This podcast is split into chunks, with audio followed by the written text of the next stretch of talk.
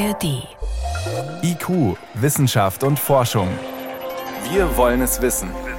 Ein Podcast von Bayern 2 in der ARD Audiothek.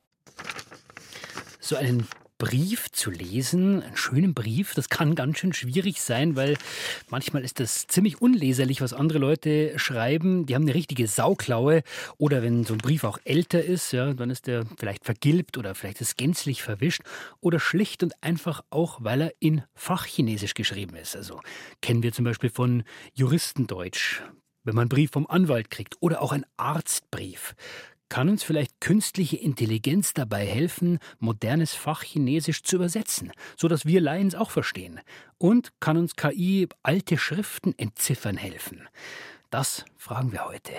Und dazu müssen wir erstmal ein ganzes Stück zurückreisen in der Zeit. 79 nach Christus. Da hat nämlich richtig gekracht und gedonnert am Golf von Neapel. Da ist der Vesuv ausgebrochen, dieser Vulkan, und hat Städte wie Pompeji oder Herculaneum verschüttet unter einer dicken Ascheschicht. Das war natürlich damals eine Riesenkatastrophe. Für die Nachwelt sind die Ausgrabungen in dieser Gegend allerdings bis heute ein Schatz dass das ganze Leben konserviert worden, wie alle Leute, wie alle Dinge in dieser Situation eben gerade waren als der Vulkan ausgebrochen ist.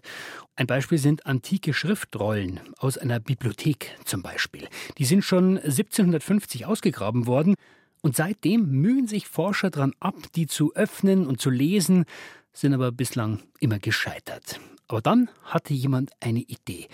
Die künstliche Intelligenz soll es lösen. Fritz Espenlaub erzählt von einem ganz besonderen Wettbewerb. Es ist nur ein Wort. Porphyras, altgriechisch für lila. Doch für Yusuf Nadir ist es das Ergebnis monatelanger Arbeit. Das war ein unglaubliches Gefühl. Ich war für einige Tage richtig aufgeregt und konnte es nicht glauben. Es war weniger ein einzelner Moment, eher eine Ansammlung von Momenten. Als ich die ersten Buchstaben sah, war das Signal noch sehr schwach. Nachdem ich die Ergebnisse bestätigt hatte, war ich richtig schockiert und so glücklich, ganz nervös.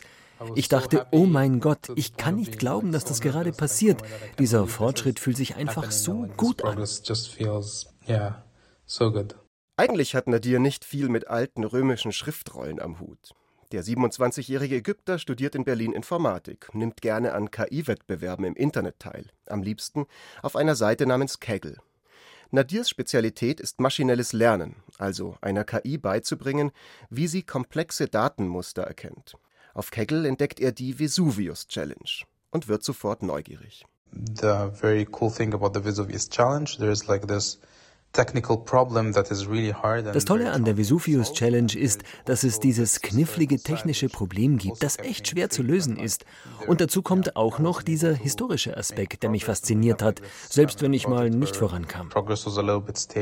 Die Bilder, die Youssef mit seiner KI auslesen will, stammen aus einem Teilchenbeschleuniger in Oxford. Dort durchleuchtet ein Forscherteam die Schriftrollen, so ähnlich wie mit einem Röntgengerät. Doch obwohl die Scans hundertmal so genau sind wie klassische Röntgenbilder, bleiben die Worte unleserlich.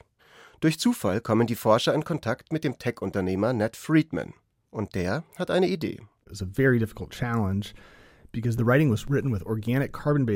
das Problem war, also die Schrift ist mit organischer kohlenstoffbasierter Tinte geschrieben und das Papyrus selbst ist ebenfalls kohlenstoffbasiert. Unter Röntgenstrahlen war die Schrift einfach nicht sichtbar. Aber wir dachten, es muss einfach Spuren von Tinte in den Scans geben. Also habe ich vorgeschlagen, dieses Problem, an dem sie jahrelang gearbeitet hatten, mit der Welt zu teilen. Für mich war das ein naheliegender Vorschlag. Können wir die Daten den talentiertesten Menschen der Welt zugänglich machen und so vielleicht eine Community aufbauen? Friedman holt andere Unternehmer aus dem Silicon Valley dazu. Gemeinsam loben sie einen Geldpreis aus. 700.000 Dollar für das erste Team, dem es gelingt, eine komplette Schriftrolle auszulesen. Für das menschliche Auge sind die verkohlten Tintenreste nicht erkennbar. Nur Computer haben eine Chance. Unter tausenden Teilnehmern hat Yusuf Nadir, der KI-Student aus Berlin, als einer der ersten ein ganzes Wort entziffert und einen Teil des Preisgelds gewonnen. Ein Durchbruch, der nicht nur KI-Fans begeistert, sondern auch den Würzburger Philologen Kilian Fleischer. Das war der Moment, wo ich selbst 15 Jahre darauf gewartet habe, weil es unklar war, ob es überhaupt möglich sein würde, in diesen carbonisierten Rollen wirklich in Lagen, es sind 50 Wicklungen drum, da innen drin Text zu lesen. Und ich muss sagen, als ich das erfahren habe, ich war überglücklich an dem Tag. Also ich war ein sehr glücklicher Papyrologe an diesem Tag, weil mir quasi äh, die Tragweite dieses Durchbruchs unmittelbar klar war. Verlorene Werke der Antike, verlorene antike Literatur im großen Stil wird jetzt zutage kommen. Bis Jahresende haben die Teams Zeit, um den Hauptpreis zu gewinnen. Josef Nadir will dranbleiben. Für Kilian Fleischer ist das alles gerade erst der Anfang. Er hofft, dass die Durchbrüche Aufmerksamkeit schaffen, um neue Geldgeber für weitere Ausgrabungen zu gewinnen. Denn unter den erstarrten Lavaschichten werden noch hunderte weitere unentdeckte Schriftrollen vermutet. Okay, und vielleicht können wir dann die alten Schriften wirklich dank KI entziffern. Das äh, wäre dann Schritt 1. Äh, das heißt aber noch lange nicht, wenn man was entziffert hat, dass wir auch Schritt 2 machen können, nämlich verstehen, was die Zeichen dann wirklich bedeuten. Das kennen wir auch bei anderen Beispielen. Ja, bei unserem Erbgut zum Beispiel, das ist ja auch entschlüsselt worden, dann hatte man diese ganzen Buchstaben und so weiter, aber was die genau bedeuten, das wissen wir bis heute noch nicht. Oder ein anderes Beispiel, Briefe von Juristen oder bei Arztbriefen. Auch da muss man sich ja als Laie ziemlich ziemlich mit Fachchinesisch beschäftigen. Ich habe mal einen beliebigen Arztbrief im Internet gesucht. Der ist natürlich anonym und da ist die Rede von medianer Sternotomie mit vergrößertem Gesamtherz und einem Schwirren über der Aortenklappenbasis und einer ehemalig dreizipflig angelegten Klappe. Ja, also wenn ich sowas lese, muss ich sagen, ich verstehe da nur Bahnhof. Jetzt kann man natürlich sagen, ist mir egal, Hauptsache der Arzt weiß, was zu tun ist. Aber ich bin natürlich darauf angewiesen. Ja, möglicherweise hängt ja mein Leben davon ab, was bei der Operation passiert ist und was weiter geplant ist und so weiter. Also ist die Frage, wer könnte mir das unkompliziert übersetzen? Eine künstliche Intelligenz zum Beispiel, wie ChatGPT. Die kann ich doch bitten, übersetz mir doch das mal so, damit ich das verstehe. Und genau das haben Forscher versucht und die Ergebnisse dann untersucht. Mein Kollege Enias Roch hat sich dieses Experiment angesehen. Enias, eigentlich ist ja die Idee bestechend. Ja? Der Chatbot übersetzt für uns Fachchinesisch. Das ist total naheliegend, denn das können diese Chatbots ja total gut. Also ChatGPT zum Beispiel kann das ja Sachen umformulieren oder DeepL kann toll übersetzen. Man gibt dem einen Text und der macht das in sehr, sehr schönem Französisch oder Spanisch oder Englisch. Oder bei ChatGPT kann man sagen, hier ist ein Input-Text, formuliere mir den so um, dass ich das verstehe, wenn ich zehn Jahre alt bin. Also die Idee liegt total auf der Hand. Aber trotzdem gibt es offenbar ein paar Schwierigkeiten. Liegt es daran, dass die Chatbots immer noch, naja, Quatsch erfinden manchmal oder Unsinn schreiben? Das ist ein Problem generell. Das Problem bei medizinischen Texten ist erstmal ein ganz anderes, nämlich das Programm muss für diese Art von Text gemacht sein. Mhm. ChatGPT kann das deswegen so gut, weil das als Input halt zum Beispiel, ich sag mal, die Harry Potter Romane kennt und wenn man sagt, schreib mir das so um, als wäre es ein Harry Potter Roman, dann macht er das, weil der den Roman kennt. Und wenn wir jetzt dem Chatbot sagen, übersetzt mir hier medizinische Fachsprache, wird er das nicht gut können, wenn der nicht vorher ganz, ganz viel medizinische Fachsprache und die richtige Übersetzung gelernt hat. Das heißt, ChatGPT ist einfach nicht das richtige Werkzeug möglicherweise. Gibt es ein anderes? Genau, ChatGPT würde ich auf gar keinen Fall dafür nehmen. Es gibt ein anderes, das heißt ähm, Palm. Das ist ein Konkurrent, kann man sagen, von ChatGPT. Das ist wie ChatGPT, nur halt von der Firma Google. Mhm. Und das ist auch so ein Sprachmodell. Und das haben die genommen und erweitert. Also sie haben kein neues gemacht, nur für Medizin, sondern sie haben das Bestehende genommen. Man nennt das Prompt Tuning und haben gesagt, so, jetzt gebe ich dir mal ein paar Beispielsätze in Medizin und ich trigger dich und trainiere dich so ein bisschen in Richtung Medizin.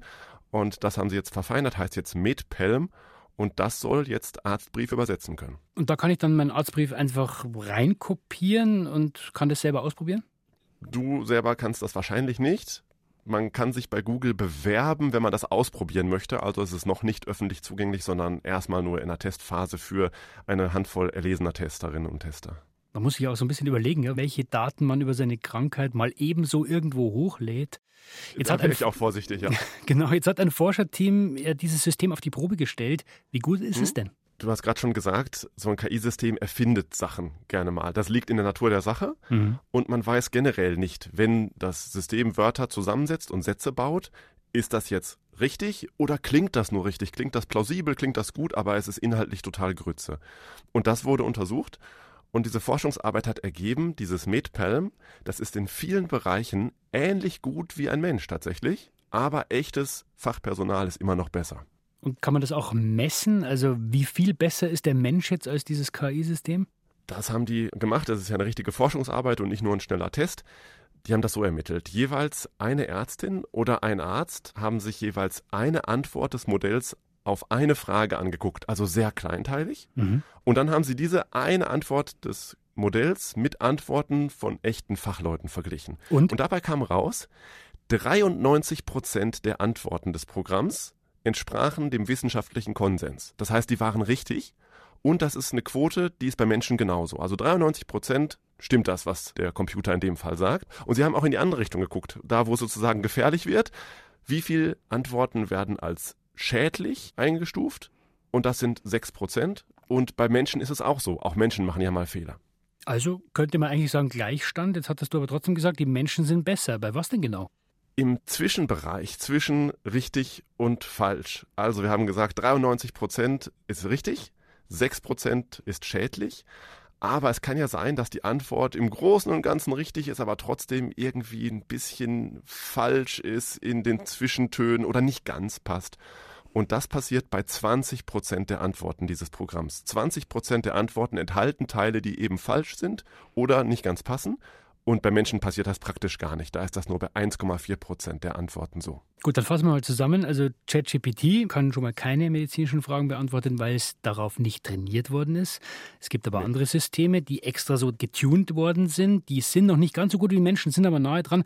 Enias, sollten wir also anfangen, diese komplizierten Medizinerklärungen von KI übersetzen zu lassen? Ich sage es mal so, wer heute schon seine Symptome googelt oder sich in irgendwelchen Internetforen schlau macht oder sich auf Webseiten informiert, wo gar nicht klar ist, wo kommen die Infos her, der wird auch gerne so ein Chatbot nutzen. Ja, also das ist, wenn es das Tool gibt, werden Leute das nutzen. Ein paar Dinge sind generell noch unklar und die muss man hier im Hinterkopf behalten. Also erstens, wie gut kommt so ein Programm denn in einer realistischen Situation klar? Das heißt, ein Arztbrief ist vielleicht nicht immer top formuliert und noch schlimmer ist, wenn ich als Patient da reinschreibe, was ich glaube, was ich habe. Ich drücke mich unklar aus, ich lasse was weg, ich mache Fehler, ich bin nicht ganz vollständig. Menschliche und Fehler. Da, genau. Und da wissen wir eben nicht, was macht das KI-System dann? Wie gut ist es dann, wenn man dem halt unklare Symptome schildert? Dann hat es auch, anders als eine Hausärztin oder ein Hausarzt, keinerlei Erfahrung. Weder im Generellen noch mit dir persönlich. Das heißt, wenn ich da hingehe und sage, ah, mir geht's heute nicht so gut und ich habe Kopfschmerzen, dann weiß die Hausärztin vielleicht schon, wie man das einordnen muss und in welche Richtung man untersuchen soll. Mhm. Und im Programm natürlich nicht. Und dann, hatten wir gerade schon gesagt, das System baut sich immer seine Antworten nach Mustern zusammen, nach mathematischen Formeln und es merkt selber nicht, ist das irgendwie plausibel oder ist das hier total falsch? Und diese drei Sachen, die muss man im Hinterkopf behalten.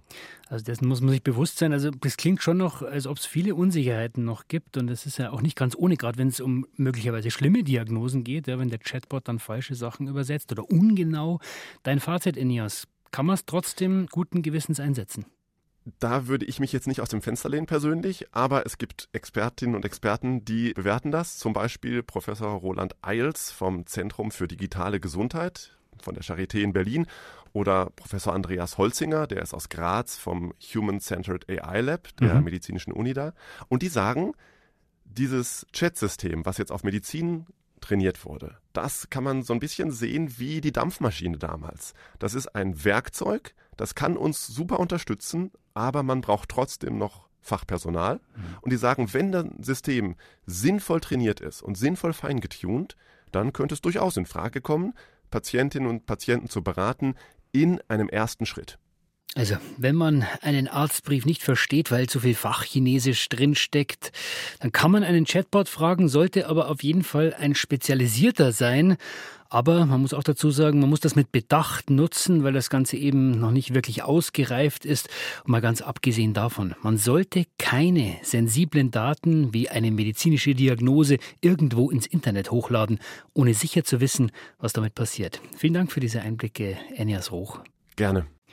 Und soweit war es das vom IQ-Podcast für heute. Danke fürs Zuhören. Links zur Sendung wie immer in den Show Notes. Und wenn euch der Podcast gefällt, dann freuen wir uns, wenn ihr uns weiterempfehlt oder ein paar Sterne da lasst. Und natürlich ein Abo. Damit könnt ihr uns helfen. Morgen geht's dann weiter. Heute war Stefan Geier im Studio.